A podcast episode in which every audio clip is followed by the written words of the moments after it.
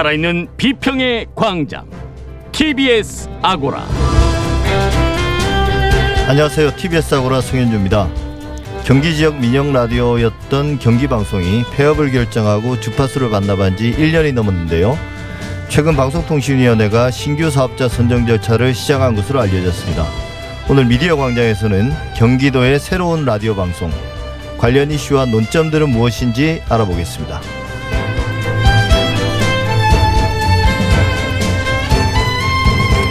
평택항에서 아르바이트를 하던 23살 청년의 죽음. 사람들마다 그 의미는 다르게 느껴지겠습니다만 우리 언론의 보도 태도는 한마디로 무관심이었던 것 같습니다. TBS 창에서 관련 보도 이야기 나눠보겠습니다. TBS 아고라 지금 시작하겠습니다.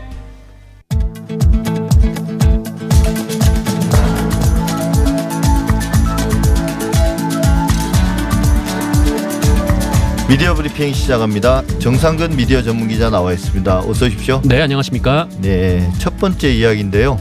뭐 여러 논란과 문제 제기 속에서도 TBS 김어준의 뉴스 공장이 청취율 1위를 기록했어요. 네, 어, 김어준의 뉴스공장은 한국리서치가 최근 발표한 그 2021년도 2라운드 이 서울 수도권 라디오 청취율 조사에서 어, 점유 청취율 12.4%를 기록했습니다. 어, 이번에도 1위를 차지했는데요. 예. 예, 앞서 지난 1라운드 조사에서는 11.8%를 기록을 했는데 어, 청취율이 더 올라갔습니다. 어, 김어준의 뉴스공장은 지난 2018년 2라운드에서 처음으로 청취율 단독 1위에 오른 뒤에 지금까지 3년째 청취율 전체 1위를 유지하고 있습니다. 어, 2위를 기록한 SBS 파워 FM의 김영철의 파워 FM과는 2.8%포인트 차이를 나타냈고요. 어, TBS는 주중 채널 점유율에서도 SBS에 이어서 2위를 기록을 했습니다. 예, 뭐 수치 자체는 어떤 뭐 오차도 있고 하기 때문에 작은 변동들이 크게 뭐 주목할 건 아닌데요. 순위는 의미가 있는 거죠. 그렇습니다. 예, 이런 정치권에서의 오랜 논란이 있었는데도 불구하고 청취율은 뭐 그래도 미세하게나마 네. 올랐고 또 무엇보다도 말씀드린 것처럼 순위는 그대로 유지를 한 거잖아요. 1위를. 그렇습니다. 뭐 정치권은 물론이고 여러 언론에서도 이 김어준 딴지일보 총수에 대한 비난이 쇄도했었는데요. 특히 이 출연료 문제까지 언급을 하면서 이 김어준 총수를 비난하기도 했습니다. 이 감사원이 방송인의 출연료 문제를 두고 또 사전 조사까지 벌여서 논란이 되기도 했었고요. 이 불과 한 달 사이에 이 그것도 이제 재보궐선거 선거 기간에 어, 방송 진행자 뉴스가 이 수천 건이 쏟아졌을 만큼 이 뉴스 공장에 대한 공세가 매우 강했습니다. 하지만 이 그런 공세가 이 뉴스공장 청취자들에게는 별다른 영향을 미치지 못한 것으로 보입니다. 예, 그런 뭐 고정 시청자 혹은 고정 청취자들이 그런 논란에 크게 좌우되지는 않습니다, 보통. 네네. 근데 지금도 이제 언론에서 여전히 공세가 끝난 건 아닌가 봐요. 특히 조선일보의 공세가 좀 돋보이는데요, 여전히. 네, 어, 최근 며칠 새 이 칼럼이 세 개나 나왔는데요. 예, 한 조선일보 기자는 그 우리가 골방에서 팟캐스트 녹음하던 음모론자를 언론인이라고 부르고 어, 그에게 매일 아침 지상파 라디오 진행을 맡기면서 어, 회당 200만 원씩 출연료를 주는 나라에 살고 있다 이렇게 비판을 했습니다. 어, 그리고 한 논설위원은 이 김어준 씨가 꺼낸 여러 음모론들은 사실 무근으로 판명되는 게 허다했는데 어, 그를 믿는 사람의 대열은 끊이지 않는다 이렇게 주장을 하기도 했고요. 어, 그리고 조선일보의 양상원 주필도 이 민주당 의원 지지자들은 언론인을 어떤 존재로 보기에 이 김어준 씨를 진정한 언론인이라고 하는가 이렇게 비판하기도 했습니다. 예, 사실 교과서적으로 말하면 언론인은 공적 사안에 대해서 진실을 찾아내서 알리고 이를 통해서 이제 공익에 복무하는 사람들인데요. 네네. 뭐 어떤 기- 언론 기업의 직원이 되면 뭐 사원증을 받고 또 출입처로부터 출입증도 받겠지만 그걸로 스스로 언론인 이라는 게 증명되는 건 아니잖아요. 그렇습니다. 그냥 뭐 언론사 직원인 거죠. 그뭐 진실 추구와 공익에 대한 헌신 이 두 가지 기준으로 볼 때 해당 기사나 칼럼을 쓴 사람들은 스스로 김어준 씨보다 더 훌륭한 언론인이라고 자신할 수 있는지 그래서 언론인이 어떤 존재이고 어떤 역할을 해야 되는지 좀 고민하고 성찰할 필요가 있지 않나 그런 생각이 드네요. 네. 예. 다른 이야기도 좀 해보죠. 코로나19로 인해서 TV를 보는 사람들이 많아졌다네요. 네, 그렇습니다. 이 정보통신정책연구원이 이 코로나 미디어 지형을 바꾸다라는 제목의 보고서를 냈는데요. 이 코로나19로 인해 변화한 이 미디어 지형을 분석한 보고서입니다.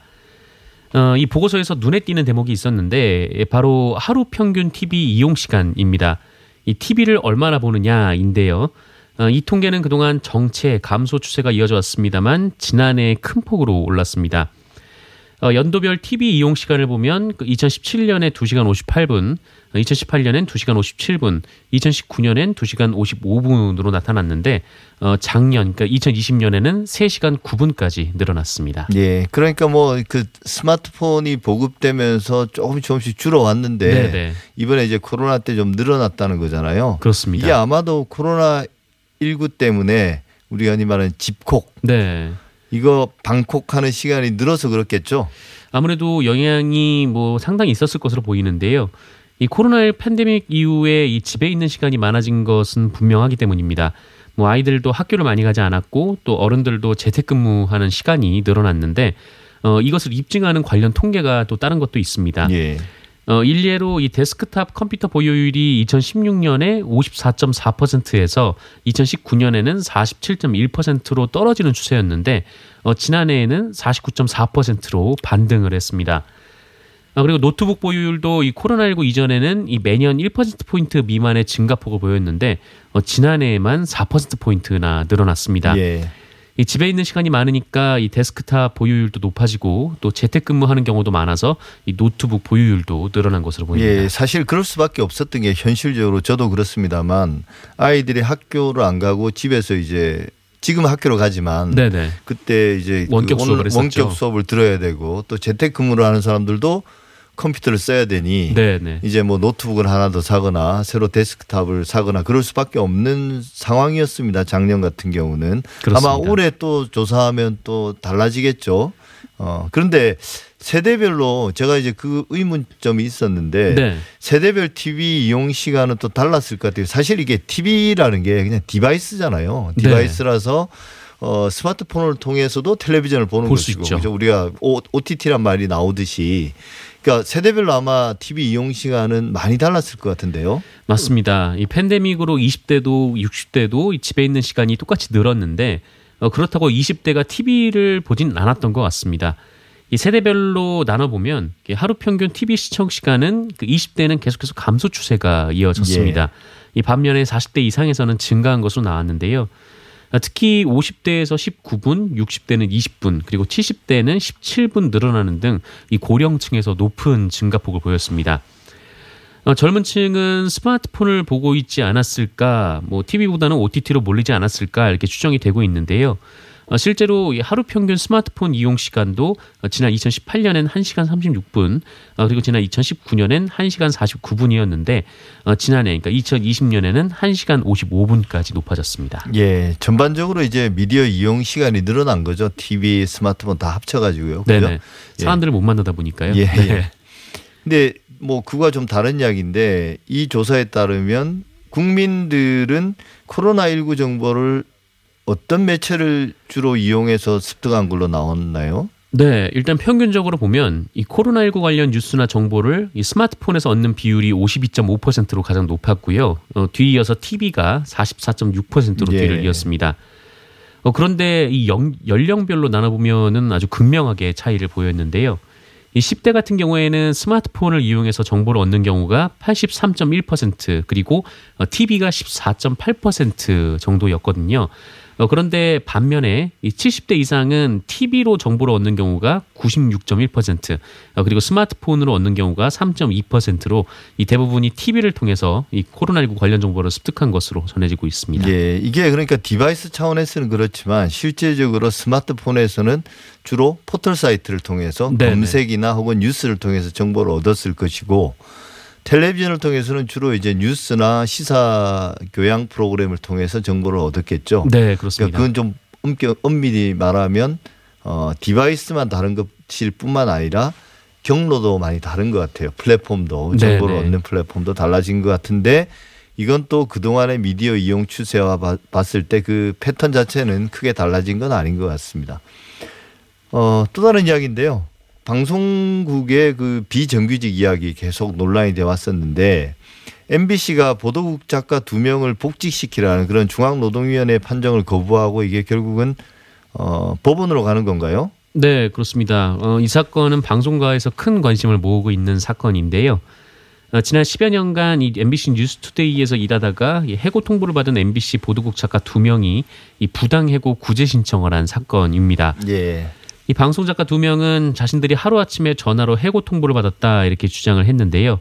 어, 이후 서울지방노동위원회는 방송 작가들이 법적 근로계약을 맺은 근로자가 아니기 때문에 부당해고가 아니다라고 봤습니다만 이 중앙노동위원회는 이들 역시 노동자라며 부당해고가 맞다 이렇게 판정을 했습니다. 예, 사실 뭐 많은 유형의 작가도 다양한 유형이 있어서 뭐 드라마 작가나 이런 분들은 어 프리랜서로 또 충분히 네네. 좋은 대우를 받고 계약을 하지만 또 이런 시사 교양 작가나 이런 분들은 뭔가 프리랜서 개념보다는 그냥 그 방송사에 소속돼서 계속 어 말씀하신 것처럼 10년 동안 같은 프로그램을 맡아서 거의 정규직과 동일한 일을 하지 않습니까? 그렇습니다. 예. 그런데 이게 그럼 MBC가 충분히 이 노동자성을 인정하고 정규직으로 받아줄 만 한데 왜 받아들이지 않은 건가요? 네, 어, 앞서 이 문제가 방송가에서 큰 관심을 받고 있다라고 말씀을 드렸었는데요. 예, MBC가 방송 작가들을 이 사내 노동자로 인정을 하게 되면 그 이 파장이 다른 방송국까지 퍼질 수밖에 없기 때문입니다. 아, 왜냐하면 이 비정규직 작가들을 취재에 활용하는 것이 이 비단 MBC만의 문제는 아니거든요. 그렇죠. 이 MBC가 중노위 판정을 받아들이면 어, 일종의 이제 다른 방송국들의 원성을 사게 된다. 뭐 이런 얘기인 거죠. 그래서 MBC는 왜 중노위 판정을 받아들이지 않았는지 뭐 공식 입장을 내진 않았습니다만 이 법원 판단을 한번 받아보겠다라는 취지로 전해지고 있습니다. 예. 어쨌든 이게 법원으로 갔으니 법원에서 뭔가 규범을 좀 확립해 줄 필요가 있고 네네. 방송사 안에서도 어 뭔가 MBC가 모범을 줄 보일 필요도 있지 않을까 그런 생각도 듭니다. 예. 지금까지 정상근 기자와 함께 했습니다. 오늘 말씀 잘 들었습니다. 고맙습니다.